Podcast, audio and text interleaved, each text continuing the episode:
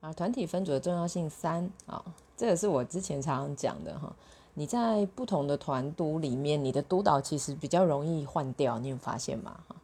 可是如果跟你在一起的小组成员哈，他可能跟你上同样的课，可能跟你一样的团督的时候，你们其实有更多的时间会遇到彼此，而且因为你们提报的时候也会啊开始去分辨，说，诶，我擅长的是什么？那他擅长的是什么？哈。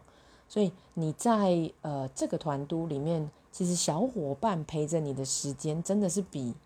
督导陪着你的时间还要来得久啦。基本上我的经验是这样哈，因为小伙伴大家的成长过程、经历、发展、学习阶段比较长时间会在一起哈，其实就可以把小组的伙伴想成你的呃。